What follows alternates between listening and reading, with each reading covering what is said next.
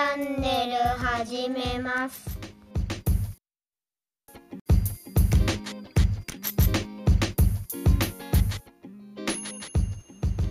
Hello hello。チャイルドコーチングマイスターパーソナルコーチ。アクセサリー作家の K です。この音声メディア KY チャンネルは貴金属加工業ジュエル・フォー・ユアーズの自営業者の妻として三男児の母として企業や個人クライアントさんと向き合うキッシング U のコーチとして刺激を受けたことものづくりや人との対話を楽しむ中で感じたことなどを情報共有していくチャンネルです。ぜひお耳だけ貸していただき楽しかったよって方はいいねまたはチャンネル登録していただけると嬉しいです。第29回目のゲストは川村和美さんです、スピリチュアルなお仕事や日本語を教えるなど多彩でパワフルな和美さんとは、えーフリーランスの女性が集まる朝活で出会ったのが初めましてです。波乱万丈な国際結婚20年もの海外生活パートナーとの関係性などなかなか聞けないジェットコースターストーリーをお話しくださいましたのでぜひ聞いてください。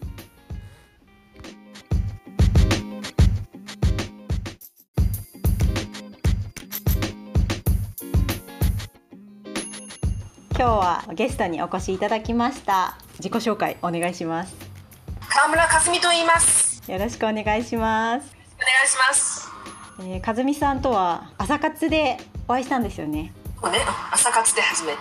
市の朝活に2年前ぐらいかなあ、そうね。もう、日本に帰ってきて2年過ぎたので、うん朝活は本当に日本に帰ってきてまだ誰も知り合いない時に、うんうんっと自分もいろんなこう輪を広げてみようと思って参加したものだからちょうど2年前。うーん。えどこにいらっしゃったんですか？その前は。その前サンディエゴにうん行ったり来たりもあるんですけどトータル20年ぐらい。おお20年もいらっしゃったんですか？そうです。はい。でそれで帰国することになって、うん、で今はどういった活動をされてるんですか？今もうこのコロナ禍だっていうのもあるので、うんうん。基本はあのずっと向こうでも日本語教師してたんですけどそうなんだ。そうなんです。日本語の先生なんです。すごい。向こうではほらハーフのお子さんとかはいはい。教えていてこっちではあの怪しいしスリランカの方多いんですよね日本の中で一番。そうなんだ。うんうん、でうん、ご縁があって、お母様方に教えたり、まあ、お子さんとか学校でついていけない日本語のレベルとか、うんご自宅に行って教えたりとかしてます。へえそあとう向こうでもまあセッションとかねいろいろ、うんうんヒーリングセッション的なことしてたけど、まあ、それはちょっと今このコロナ禍でちょっと難しいので,、うんでなんかこちょこちょこちょこちょしたことを YouTube してみたりとかちょこちょこちょこちょこなんかいろんなことを手出してます。へええ小学生がメインなんですか日本語はいや大人の方も教えるんですけどですね向こうではもう基本あの塾の中に配属されてそこで子供たちに教えてうん。子供たちの方が得意といえば得意かもしれない。です。じゃあ英語と日本語を使って。ちょっと、うん。日本語そんなにあの英語そんなに上手じゃないんだけれども、うん。うん20年いてもほとんど そうなんですか。専業主婦みたいなことしてる期間が長かったので,、うんうん。でまあちょっとこの下手っぴな英語とこっち戻ってくるとまだ変に日本語が下手になっちゃうんだけど。でもまあ日本語を使ってうん。教えてますね。へえなんか違いってありますか？サンディエゴで教えてた時と今日本でスリランカの方々とこう触れ合ってて。あーでもお子さん自体はうん。あまり変わりがないです。うん。外国人なのそっかそっか。そうそう日本のお子さんに会った時はすっごい違うけど。そうなんだ。なんか英語圏の一応英語が喋れる言語の人たちはあんまりそんな変わりはないです。向こうもロシア人の子供に教えてたけどあんまり変わりないですね、うーん。日本人はどう違うんですか？日本人すごい。何もそんな日本にすごく憧れがある人もいるんですよ、アメリカに長く住んでて、いつか日本に帰りたいとか、うん。いいわね日本に帰って美味しいもの食べるんでしょみたいな人いっぱいいるけど、うん。私はあんまりそんなのが全然なくて帰ってこないと思ってたので。あそうなんですね。初めから帰ってくるもん。だからなんか仕方ない家族帰るから一緒に帰ろうかみたいな感じで帰ってきたから、うんうん。何の憧れも帰る気持ちも全くなくて来たから、うん。そのギャップがすごいもともと32ぐらいまで住んでたのに、はい。もう20年の間に浦島太郎のトマテ箱開けたぐらい違うそっか何ここ20年この国何っていう感じ。全部が一個一個一個一個違う。出てみないとね、うん。出てみるとよくわかる。そうですよね。日本がどんな国かとかね、うんうん。まあ、アメリカ人もそうだろうけど日本に何十年か住んでてアメリカ行ってもうん。アメリカってこんな国だったんだと思うだろうけど、うんうん。外に出るとねやっぱり親もそうじゃん。まあ家の中で子供を育ててて、うん。なんかこのクソババアとかって言われながらね 自立一人でアパートに住んだ時のお母さんのあり方には分かる。そんあな感じよ、あうんうんうん。そっかそっかそっか。そうそうそう。私もうん。全然いましたね、うん、20年前ぐらい私も11ヶ月だけオーストラリアにいたんですけどたったそんな期間でも自分がアップデートしてるのもあるしなんか見方もすごい変わった感じがあります。そうそう。う、んうんでも他の国に行くと視野も広がるし。ねね全然違いますもんね。そうそう、うんうん。いろんなものがこう俯瞰で見れるようになったりすうんるでしょ、うんうん。ここはやっぱり違いますよね。ねえ。渡米されたきっかけとかってあったんですか？国際結婚です。お国際結婚おこっちでして？こっちで出会って、うん。2週間で結婚決めて、へー2ヶ月後にラスベガスで結婚式してました嘘すごい。もう思いつきで動くから こういう人生なんだよ、へえすごいビビビってきたんですね。うん、ちょうどねその時自分で、まあ、ちっちゃい会社をしていてはい。広島だったんだけどうーん。にやっぱりちょっとこう1ステップ2ステップ上がらなきゃいけない大きな壁が目の前にあって、うん。でまあちょっとこの辺で人生、まあ、32でこれでずっとここで一生だったら面白いかなと思ったの。うん。違う人生がこう同じ一生の中にうん。アメリカで一から始めるうん。面白いかもと思って乗ってみたので、うん、そしてうんそのまま。20年。ちょっと YouTube に苦楽のお話もいろいろ ありましたけどなんかねどんなことがあったんですか？ああのねどこから話そう。長いよ 20年ギュッと。その2週間で結婚を決めて2ヶ月後に結婚した旦那さんと、うん。ずっと結婚してたんだけど、まあ、アメリカに戻ってすぐぐらいかな。あの浮気を始められて。いきなり。いきなりすぐ浮気を始められるその時もうあの1歳8ヶ月の娘と一緒に渡米したんだけれど。はい。でそれからこうだんだんだんだんこう何かが乗り移ったかのようにラコステのポロシャツを着てた人が、うん。なんかドクロの T シャツを着るようになっちゃって 耳にピアスとか歯のピアスとかなんかチェーンとか巻くようになって、でこうゲイタウンを運転してたらゲイにナンパされるみたいななんか。だんだんこう変わってきちゃったのだんだんだんだん。うんうんうん。うんでもやっぱ日本人なのではい。天使元気で留守がいいって頭にこびってるうん。だからまあ離婚はしないだろうと。うんうん。遊ぶだけど年取って、まあ、誰にもモテなくなったら帰ってくるのかなぐらいのうんうん相手の方がはストーカーさかされちゃって。うん。自分の家のこうベランダから外見るとずっと車が一日中あるんですよ。えーでずっとうちの家を見ていて多分私が浮気とかなんかすると都合がいいと思ってるのかわからないけれどもずっと四六時中見てて30秒に1回ぐらいずっと電話がかかってきてあの無言電話。が、うん。取ると切れる。で置くとまたかかってくるっていうので、うん。ちょっとだんだんだんだん鬱っぽくなってきて。うんでしまいにはトイレから出て2歩歩いたらバタンって倒れて下半身が動かなくなったの。多分ストレス性だと思うのね、うん後になって分かったけどね、うん、よくほら顔面半分麻痺してうんる人とかいろいろあってねうんでそれで救急車あその時は ER そのまま運ばれたの。でうん。熱も高くってうん。で一晩入院になって。はい。で次の日にじゃあ退院していいですよって言われて、うん病室に電話かかってきたからあ家族が迎えに来る電話だなと思って取ったらストーカーだったの、でそこで発狂しちゃってまさかかかってくると思わないし、うん。やっと静かに寝られると思った場所だったので、唯一平のとこだったの。でうん。そこで発狂してなんか安定剤打たれてもうちょっとしばらく行ってみたいな状態になって。いや帰る時にはねナースオフィスのデスクの下でこうやって震えて隠れて家族が迎えに来るもうおかしくなっちゃっていやそうですよね。なっちゃう。えそうその後も治らなかったので30秒に1回の無言電話。え。で子宮内膜症を起こしてたんだけどもえうん。それが悪化してまあ5ヶ月ぐらいのお腹になってたその時もうね子宮が腫れてて。うんでそれが中で破裂してひどいめまいでまた倒れて家の中で。うん。でその時同じアパート内に日本人が何人か住んでて。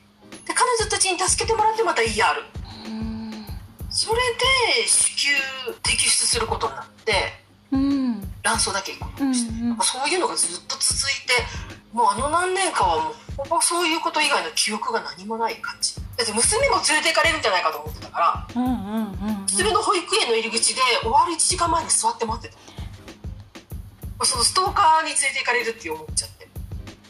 かなり病んでたでもそういう時って人って、うん。うん。じゃあ警察に行ってストーカーで訴えればいいじゃないとか弁護士行けばいいじゃないとか言うけどそういう頭がね及ばなくなる、うーんそうなんだ。日々今日生きてるし大丈夫誰かがねこう、友達とかいて声かけてくれれば一緒に警察行こうとか一緒に弁護士行こうとか言ってくれればどうにかもうちょっと早く進展したんだろうけどもうそういうんじゃないもう今日今日一日娘を守れたらよかったみたいなこうもう視野がすごく狭くなってしまって、そういう考えが全く及ばなかったよね。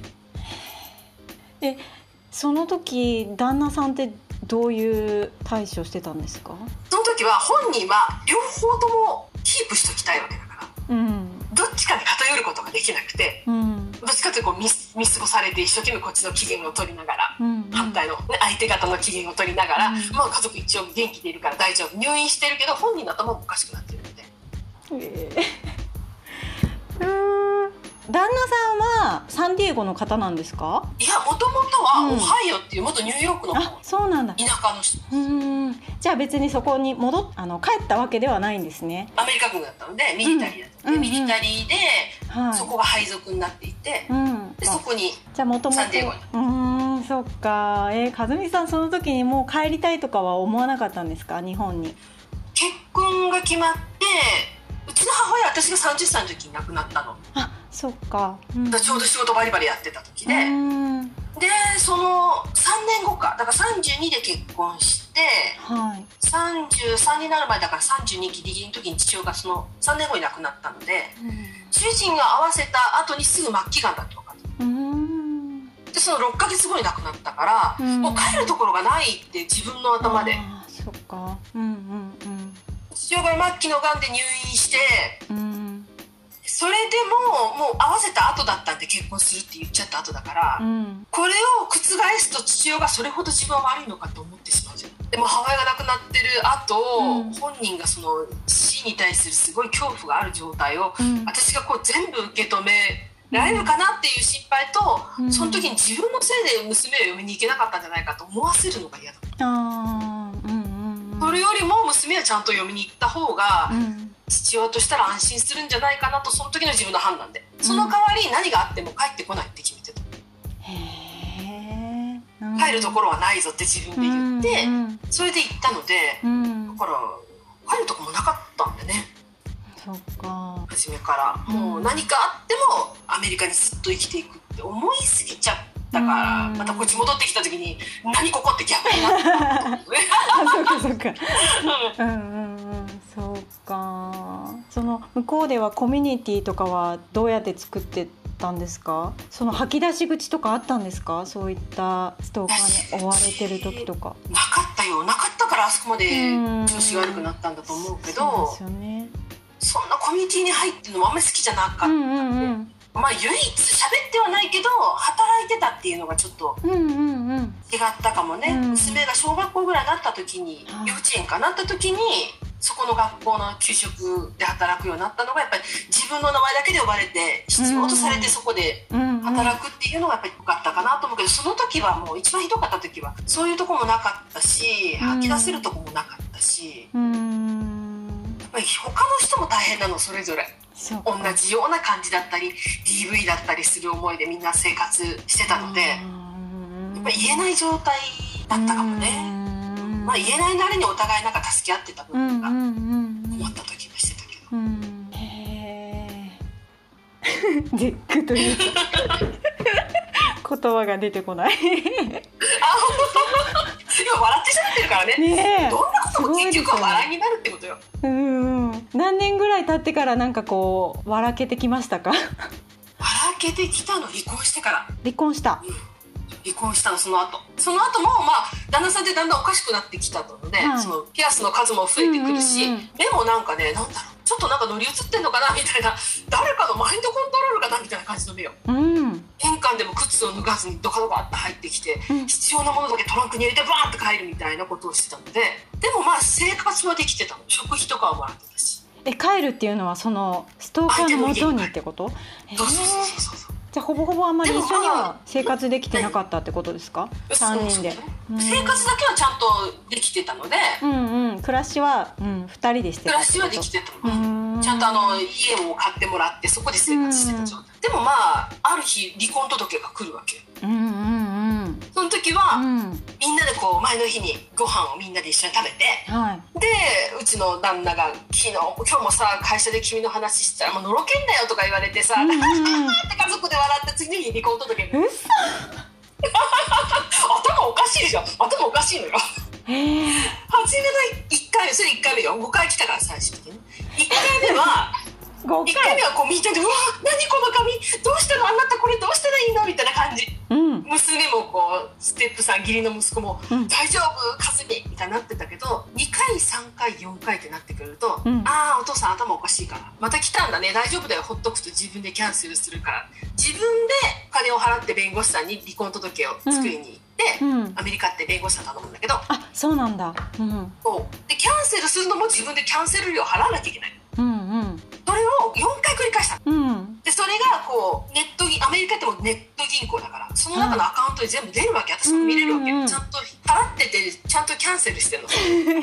明細が全部こう。なんかもう年数もあうん。20年ぐらいの間にまあ2年ぐらいに1回みたいなパターンかな。まあ20年いなかったからまあ10年だから1年に1回ぐらいのパターン。うん約うん。ずっと来てて、うん。で向こうってねアメリカって離婚届持ってくる時に普通の人が持ってくるの。ピンポンって直接手渡して「何々さんですね。うん。確実に渡しましたよ」うんって言って、うんうん貧乏神みたいな人が来たの。忙しいから、ちょっと会議にかけたら、うわ、キモと思いながら、名前呼ばれたから、はいって確実に渡しましたよっていう人が、うん。10年経つと、だんだん身なりが綺麗になってきて、うん。最後スーツできたの。演技があったんだなと思って、これ、何々さんですねって持ってきた時、たまたま横に旦那が立ってて、うん。で、その人がチラッとうちの旦那の顔見て、うん。これで最後にしてくださいよって言っちゃって、5回目だから、すいませんって言いながら、5回目をもらったわけ。でそれもまたねキャンセルすると思うじゃない、はいはい。ほっとくよポンって、うんうん。キャンセルしなかったのあの人。ついに。そうすると、うん。キャンセルすればなくなる、はい。でキャンセルせずに意義あり、うん。この金額が納得いかないって言ってこっちも弁護士を立てると、うん。そこからこう裁判が始まってうん。戦うんだけど、はい。何もしなければ、はい。これで OK したっていうことで通っちゃうのそのうんうん通っちゃったのね。うんで最後に来た紙が離婚成立しましたって紙え何これ？って言うんだけどもどういうこと？なんで私が離婚されるの？完璧じゃん料理もできるし。とかうん思って、うんうんうん自分が完璧な奥さんだと思ってたんで、うん。もう私はなんで離婚されなきゃいけないのと思って、うんうんうんなんでなんでなんでなんでってずっと頭の中に、うん。なんでがいっぱいになってたんだけど、うん。よーく考えると2週間前ぐらいその離婚届が来る2週間前ぐらいもはい。なんかいっぱいのろけられたのその2人に。うん。旦那とそのストーカーに。うん私たちこんなに仲いいのだからお願いだから離婚してって言われて。えそれ同じ空間にいるってことですか？来てわざわざ来てうちに、うん。2人でこう一生懸命のろけられて。うん。で、うん。なんかこうバカバカしいと思ったんですうん4回も繰り返した上に、うん。これを毎回毎回聞かされるのうんも、う嫌だこんな人生って心の中ですっごい強く思ったの。が2週間前だったので離婚届でなんで？と思った時にはぁ1週間前に私自分の心の中にもう嫌だやめたいこんな人生と思った。ああうん。これ自分なんだ。と自分でうんそうなるようにうん。したんじゃないかと思ったの、すごいその発想。うんうんうん。そしたらブワーって目の前にこうビジョンが見えたのね。よくいろんなものが見えるんだけど、うん。ブワーって向こうの方からこう綺麗な緑色の草原を笑いながらこう走ってくる自分なのよ。うん。だから「やったー自由だ!」って言いながら走ってる自分が見れるの自分で、うんこれ私だ、うん。私が自分でもういいって決めたじゃん、うん。あこれでいいんだ。そっか。で、うん。これでいいから、うん。あこれはもうここから引っ越して新しい人生始めないと、っうん。て思って、うん。引っ越し準備してたら、うん。鳥かごが出てきたの。こんな綺麗な飾り物の洋はい。風の、うん。よくアメリカの家におしゃれに飾ってあるようなやつ、うんうん。それ見た時ゾーッとして、うん。この鳥かごを私が自分で入って中から自分で買いかけて出れないと思ってうんうんうん。どう見えた途端に、ん。ザーンってゴミ箱に捨てたこれでもう私もう二度と自分からゴミ箱にも入らないし、うんうん。自分で決めたからこれでいい、うんだって4回目まで本当に、うんほんま一生続くだろう、うんうんこう離婚届作ってキャンセルみたいなものをはい。ゴーって思ったのは自分だったのでこっから自分で。もう何の我慢もしたくないし、うん。やりたいことは全部やりたい、うっん。うんて思って、すごい近所の5分ぐらいのアパートに娘と一緒に住んで、へえじゃあなんかもうその時は怒りとかは特になかったんですか？もうすっきりの方が。いやいやずっとあるよ。なんある。で？おかしいじゃんってずっと頭に思ってた、うんうんうん。私みたいないい女いないぞと思って、うん心の底から、うんすごいポジティブでバカうんだけど、うんうんいやいやいやいや。うんでだから相手の人とか見たら絶対うちの旦那のことは大事にしないタイプの人だったので、うん。いつか別れるだろうとうん思ってた、うんってことはまあ何かしらの呪いにかかってんだろうと思って。うんうんうんうん。でそういうちょっとなんだろうな。傍から見たら「えなんで別れればいいじゃん」うんうんうん。こう全部荷物捨ててこっちから見下り班とかって言うんだけど結局今になればね、うんまあ20年アメリカでずっと住んでて、今みたいな思考になって今みたいな人生が遅れてるのってやっぱりそのあ元旦那さんとも生活があってなのよ。そうか。ずっと自分の人生を俯瞰で見ると、好うん。きなことしかしたくない人生を独身の時歩んでて、うん。自分で会社するって言ってテレビ局のスタイリスト会社を広島で起こして、へで従え業員をやってって社長みたいな感じで好きなことだけを遊ぶの、バーってお金使って遊びまくって、まあせっかちで我慢もあまりできないし。うんうんうん。もう我も強かったし、うんうん結婚して待つこともできるし、うん。せっかちも治るし、うん。でこう自由だったのが自由じゃなくなるじゃん、うんうん。反対の。はい。そうすると自由が何かが逆に分かるのよ。うん。今の時分かんないよ自分が自由っていうの、うん。だって自由じゃないのが分からないから、うん自由じゃないっていう人生を歩んだから逆の自由が分かんないうんうん。自由ってこういうことだって離婚した後に分かる。へえ。そうするとそれを教えてくれた人って誰だろうと思ったら元旦那うんうんうんそうするとなん。かまあいろいろもともといろんなものが見えてたりなんかこう年会声が聞こえたりみたいなちょっとうん。頭のおかしい人なので私がそういうのも全部含めてこういう風になってんじゃないかってこう自分の中でこう哲哲学的なものが作られるじゃん、自分の人生の中をこううん俯瞰して自分の人生見た時に、うん。そう思ったのでなんか恨みみたいなの中でうん基本自分の人生は自分で決めてうん。自分の自己責任と思ってる人なので、うん。でも全くそれに何も全部許せてるのっていうと違うよ。うん。そう簡単に人って人のことは許せない、も物事の考え方を置き換えるってことはいくらでもできるうん。だってその同じ時間を過ごすのに、うん。怒りの時間でね、うん。なんかこければいいのにと思って相手がこけるエネルギーを使えるんだったら、うん。え自分がもっとこうやればいいのに使った方がいいじゃん、うん。私だけこう相手に呪うんだったら、うん。自分の方をよくしてやった方がいいので、うん。でも本当に離婚した後からうわーってもう嘘のように広がってったの。へえこういうことがやってみたいっていうことを全部やったし、うん。それに対しても元旦那が全部お金を出してくれる、うんうんでも多分どっかでなんか申し訳ないとか思ってたんで分かんないけど、うん だからもう全部がスムーズに家の中でセッションするとか、うんうん。日本語の先生をするのに学校行くとか、うん。で日本語の先生を始めて、うん。家の中でヒーリングを始めて、うんもう嘘みたいにその後にブワーって日本人の人たちと知り合えてへえ真逆になった。へ楽しくてしょうがなかった毎日。え最低の生活それは結婚生活は何年ぐらいだったんですか？トータルで13年。うーん。じゃあそれ以降が見違えるように。見違えるように。真逆になっていったそうだそれまでもほとんど専業主婦で家の中で、まあ、自分自身も自立してない状態で生活。うんしてて、まあ給食で働くって言ってももう2時間とか3時間とかもうビビたるものじゃん、自立できるほどのお金は稼げてなかったけど、うん。一人暮らしして、まあ、給食もしながら日本語の先生しながら家の中でヒーリングみたいなことをしてうん。で娘がだんだん大きくなっていくともっと仕事が増やせるので、うん。貯金ができるようになって、うん。日本に旅行が行けるように。旅行に行けるようになって。うんうん。これはあと娘が18になったら大体そういうこう元旦那からのお金って消え終わっちゃう、うんうんうん。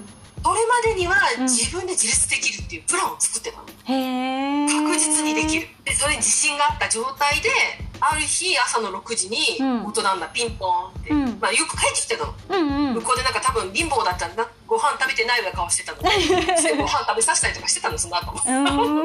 で旦那のお金元旦那のお金は私のお金私のお金も私のお金なので、うんうん。結構裕福な生活してたんだけど 朝の6時にピンポンって言って携帯を見せてはい。日本に仕事が決まった。みんなで帰るぞ、で言われて「はっ?」みたいな「いや私離婚してますけど荷物まとめろ!」って言われて「いやあなたも結婚してるじゃないですかストーカーと」みたいな状態だった、いや帰る。みんなで帰る。でも君たちが帰らないって言われたら俺が長年その日本で仕事をはい。取って日本で君たちと帰りたいっていう夢がずっと実は昔からあったんだけれどもそれを諦めると。うん。でうわどうしようって言っても娘と2人で家族会議をうん。娘は「いや私日本行ってみたかったし日本の学校行ってみたいし日本で欲しいものいっぱいあるし」みたいな感じで陽気だったの。私はえ今までここまでずっとうん78年やってきた、そうですよね。自分のスキルなくしてゼロからかってプランも全部立ててたのに、うん。ここまで自立ができたのにうわーっと思ったけどここまでしてもらったのもやっぱり元旦那じゃん。うんうん。スタイリストずっと何年もやってきてそこまたゼロになって結婚して一から始めたのも、縁があったのもまたこの旦那さんだったし、うん。で本人が夢がって言われたら私も夢を叶えた方だったので、あそこはやっぱりノーって言えなかったのでみんなと帰りたいって言われてえあじゃあいいよ多数決で2対1で、うん。私だけがえっと思ってたけど、うん。じゃあ帰るよって言ってうん。でそれから本当に元旦那だけ先に日本に帰って仕事を始めて、うん。山探してくれて、うん。で私と娘だけ娘の学校の卒業を待ってうんうん。で引っ越してきたの。だから今みんなですって。じゃあそのストーカーと席はもう抜けてたんですか？もうそのストーカーがねまあ席入ったままでしょ？どうすんの？ストーカー。あの人怖いよ。そんなこと言ったらいつでもだからそれかもよ、うん。みたいな話してたの。そしたらこれはきっと僕の亡くなったお母さんが僕たちを助けてくれてるんだみたいなちょっと両手を組みながら空に向かって喋ってるだけを取らないで それがその引っ越し屋さんが来ると。はい。軍のね。うん。で引っ越しの自分の荷物だけ基本自分だけが日本に行くって話してるから、うん。で彼女は行きたくないって言うともちろん行きたくないの他のよくわかんないようなう国なんか、うん。僕の荷物をトラックが来た時に、うん。その日本当に偶然なんだけど彼女は自分の普通の外国人、うん。母国に帰るための飛行機のチケットを取ってたって。うん。だからアメリカにいないんだっていうかその期間。うん。引っ越しの期間。うん。すごい偶然だろ。うこれ僕たち一緒に帰れって神からのお星しを言い始めて僕の荷物積んだら君たちのアパートに行くから荷物まとめとけって言われて、うん。最小限のものだけ残してうん。で彼の荷物積んで同じトラックがうちに来てうちの荷物も全部積んうん。で外の植木は変えるなと。うん。彼女が戻ってきた時に私たちも引っ越しするのバレると大変だから。うん。そのままにしとけって言うと玄関から見た時はそのままでうん。中身だけほぼ空っぽにして。うん。で彼女が旅行から帰ってきた時は主人がもう明日日本に立つ前の日だった。うん。でそのまま立ちました。うん。で私たちは普通に平凡にうん。家の中ほぼ空っぽで生活してたっていう感じ。でその後に日本に着いて離婚したって。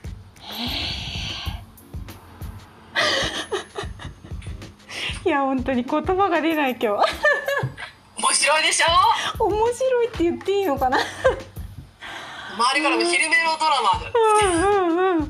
大河ドラマになる。うん。へえそれはすぐにじゃあ離婚には応じたんですかね？いやもうらしいけどもううん。離れてしまったら文句言えないじゃない、そっか。それもあってうん。先に向こうに日本に行ってから日本から離婚届を出そうとしたんだとう思うね、ん。大きく揉めることがないじゃん、うん。揉めても電話とうんかしか話せない、うん。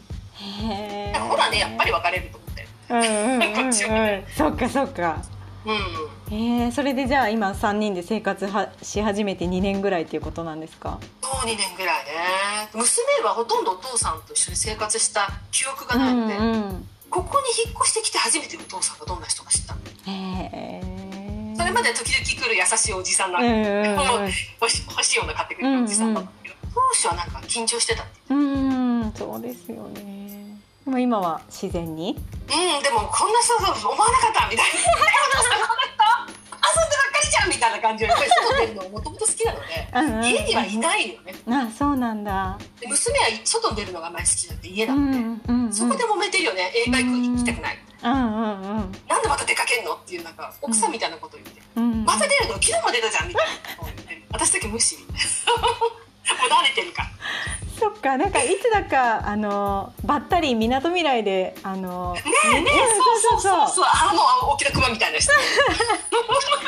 そうたまたまねお見かけして、うん。なんか食べてたんだよな。あの観覧車の近くで。三人見かけた。そうそう。ですね。なんかねいまだによく知らないの。知らないの？私がインドアで向こうはアウトドアで。うん。普通ねもうちょっとほら13年もいると、相手のここがいいやとか、うん。どうのこうのみたいなものをあまり知らないのほとんど家になかった、うんうん。で今回少し分かった感じ2年経ってへえどうですか？いいところとか。いや今結婚するかっていうの考えるね。私がとっぽい。私も変わってるからね20年経って。あまあそうですよね、うん、そういうのあるよね。やっぱり、うんあるある。みんな多分長く結婚してる人と一緒だと思うけど、うんでもなんかもうね家族っていううん。うんクラブ活動みたいな感じ、ああそうそうそう。そっかチームなんそんな感じ。だ動物愛みたいな。へえそうなんですね。面白い。な玄関にこう、うん。見えない野犬用のドアがついてる。うん。だから彼はもう行きたい時にそこから出入りが自由なので、うん誰も何も聞かないいつ出てったかも分かんないし、そういうこう自由な感じ。シェアハウスみたいな感じ。どっちかっていうと。あれファミリーとしてはファミリーなんですか？席的には。敵的にはね、日本ではそう。本当だったらどっちかしなきゃいけないんだろうけどまたこっから先がちょっとストーリーが続きそうな予感があるので。だってずっといられないじゃん。こう会社からの依頼できてるからあそうかそうか帰らなきゃいけない。そうそうそう。そういうことその時またどうなるのかっていうストーリーがまだ続いて途中なので。うんコンティニュー。ここでほら日本の基地だとまさに独裁ことになるかもしれないから、うんうんうん。お互いちょっと今の状態が一番得なので、うん。向こうでは私は独身だけどこっちではうん旦那さんっていう、うーんなるほどね。そっか。まだストーリー続きますね。で家の中はシェアハウス一人一個ずつの独立した部屋があって、うん。自分たちができることを自分たちでするっていう。へえ面白いなんか娘さんはまあそっかもうそういうふうにそれが自然ですもんね。そういうふうにずそうそうもともとおっと生きて父さんいないところで大きくなったんで、うんうん。ちょっと慣れてきたのかな。まあ、うん。私と二人でいるのが一番落ち着くみたいなうーん。そっでもまあおか父さんのスタンスってそんなもんよまあそうですよね。うん。ね家の中でね。うんうん。そっか。うちはあの男3人だから息子3人だからまた違いますよね。お父さんの立ち位置が。だって元旦那と結婚した時は、うん。義理の息子が3人いたのであもうその時に？に、うんそう小中の男の子がずらーってきてバタバタバターって物が壊れるような状態だった新婚家庭そうか。一番下だけがうん旦那とその前の奥さんの子う供んうんなので、うんその子だけは私もちっちゃい時からよく見てたので、うんうん。その彼がもう28になりまして、へ先月え。結婚いたしましてああそうなんでですね。子供が生まれましておばあちゃんになりましたそっかそっか。えー、でも会ったりはできないですもんね。こう写真見たり。可愛い。もうすぐベビーザラス切っあた。もう可愛い。いっぱい買うむちゃむちゃ可愛い、ーうんうんうんうん。そっか。それで送って。あちらに住んでるんですか？うんうん。そう。生かすんだよ。うん。おばあちゃんなんだ。なおばあちゃん。の女だけど。可愛いおばあちゃん。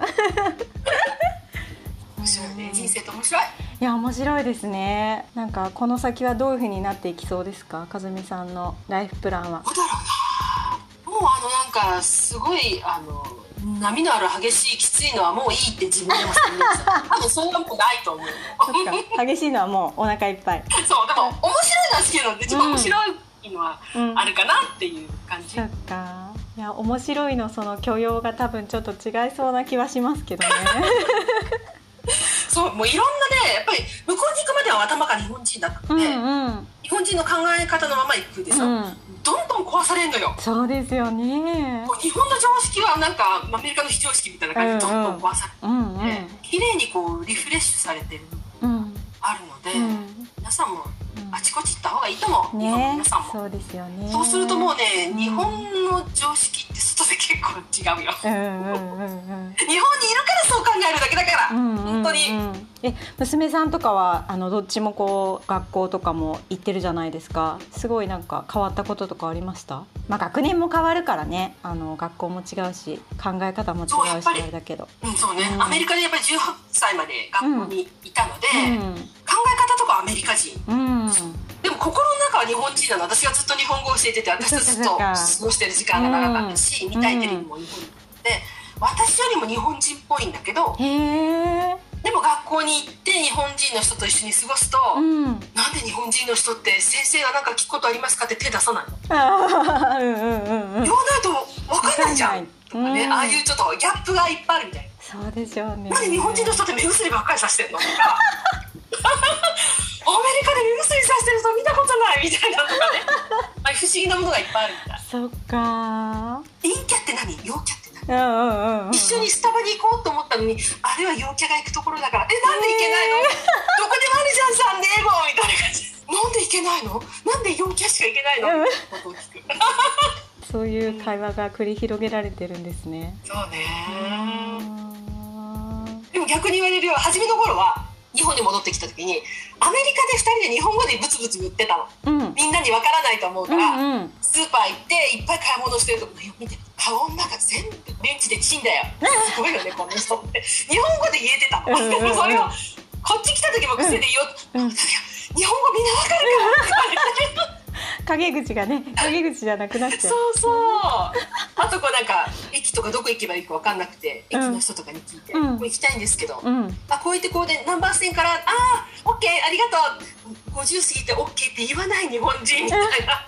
そっか よいしょよいしょにちょこっと英語の単語が出てくる。と突っ込まれたりました。へえでもなんか一生懸命慣れようとして頑張ってる、へええじゃあ今住んでるお家は日本風じゃなくてこう、あのー外国の方が住んでた。日本の、うん。そう外で住んでる日本の家なんだけどもアメリカ人に貸すように作られた家なのでそういうお家なんだ。天井高かったり一部屋広かったりする。うーん。じゃあそんなに暮らしの変化みたいなのはないんですかね。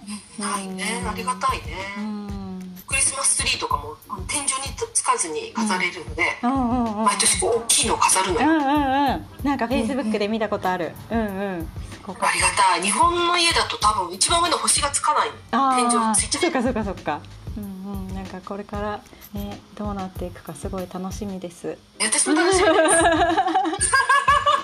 活躍されてほしいな。いろんなことを教えてほしいな。なんか先生としてもおと小学校も今入られてますか？前は入られて今入ってないです。今入ってない。なんか前入られてコロナのうん。前か。ちょっとぐらい前ぐらいの時にい今はそっか。外部の人はなかなかね入れたがらないから。今もオンラインで、うん。あアメリカの生徒さんとか、そうなんこの町の同じ町の生徒さんにうんオンラインでそのまま教えてます、そっかそっか。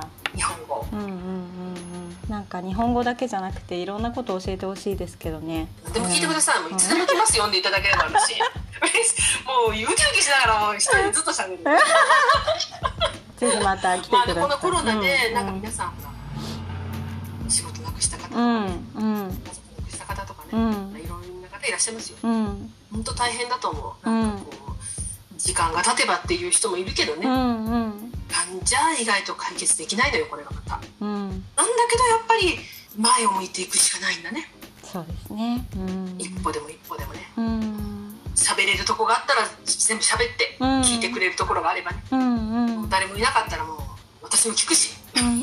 いつでも。聞くよ本当に。あうん。の電話かけてくれると、いくらでも聞くし、あのうん。そういうのも、まあ、ボランティアでやってるのであそうなんですか？ボランティアなんですか？そうそうそう。んうん。で聞聞けるし、うん。ちょっと聞いてくれる人があったら聞いてもらってね、うん。で喋ると人ってだんだんこう自分が本当はやりたいことまで喋るうんうん。で心の中の整理整頓ができるそうですね。うん。そうすると、まあ、紙に書くでもいいし、うん。そうするとあもう一歩一歩前歩くのにじゃあどこから始めていこうとか。うん心配しなくても大丈夫です、私みたいな人がいるからね。私もどうにかなったからどうにかなるのよ。すごいも心強い。う映画のなんかもう主役をしてると思って、うんうんうん自分が脚本を書くと思ったら、うんうん最後のエンディングどうするよ。うん絶対ハッピーエンドにするのよ大半の人が、そうですね。ハッピーエンドになってるので、うん。大丈夫なのよ、うん。で私いつも不思議なの。レンタルビデオ屋に行ってみんなが週末になったらこう映画見るじゃん。うんうん。選んでる姿がすごく滑稽に見えてて昔から。なんで自分の人生もそこそこ大変なはずなのにはい。みんな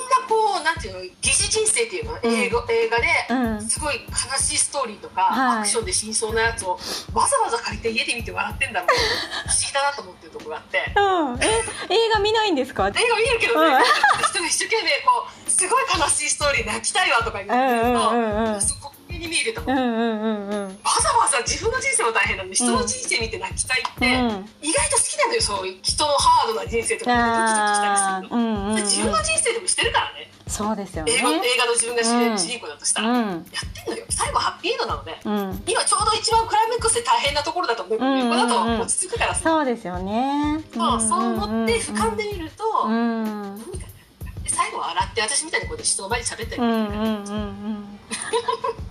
明るい明るい。未来が明るい。ね そうでそうやってその日本にいる方には固定概念をちょっとぶっ壊していただいて、うん。そうするとまあほら私たちの世代って子供育ててるお母さんが多いからはい。今生まれてる子たちって、うん。私たちが生まれてた育時代ともう違うんだよ。もうコロナの後変わってしまうから、うん。うん。だから私たちお母さんの頭をちょっとぶっ壊していかないとそうですね。うん。同じ概念で育てると、うん。全く違う世の中で、うん。今の子たちが大きくなった時には今私たちが想像もつかない職業が生まれてるはうんずなので、うんこれもあって外国に住んでる日本人はこういうふうに考えていてこういうことだよっていう、うんちょっと視野を広げてもらおうと思ってうん。YouTube を始めた、ああそういう発信のあれなんだ。うんそうそう。うん。でアメリカに住んでる人たちには、はい。今日本がこんなになっうてるよ、んうんうんうん。将来は旦那とまあ離婚して子供も育てたら子供が出ていくから日本に帰りたいわと思ってる日本人もたくさんいてうーん帰りたいと思ってる日本は今こういう状態ですっていう,、うんうんうん。両方に発信しようと思って YouTube を始めたので。すごい有益。うん。ぜひ見てほしいですね。ちょっとチャンネル貼っておきますので。うん、お願いします。にぜひ皆さんに来た。なんかねちょっとなーって思ってる人和美さんにぜひコンタクト取ってもらってお話そう、あの同じあのターバンネスで川村和美でうん。Facebook とかもしてるので、はい。インスタとかもしてるので、はい。ちょっと貼っときますね。うん。メッセージにあの一言いただいて、うん。つながっていただくと、わかんなくなって押すとなんかわかんないターバンの人がしたって思われたら嫌なので、一言なんか言っていただけると連絡ができると思うはい。皆さんよかったら連絡してみてください。今日はありがとうございます。貴重なお。話をありがとうございました。またぜひ機会があれば。また呼んでください。あのネクストエピソードも お待ちしてます。はい、ありがとうございました。ありがとうございました。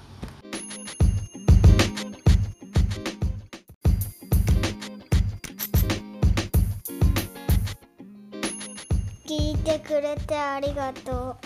チャンネル登録高評価よろしくね。KY チャンネル終わり。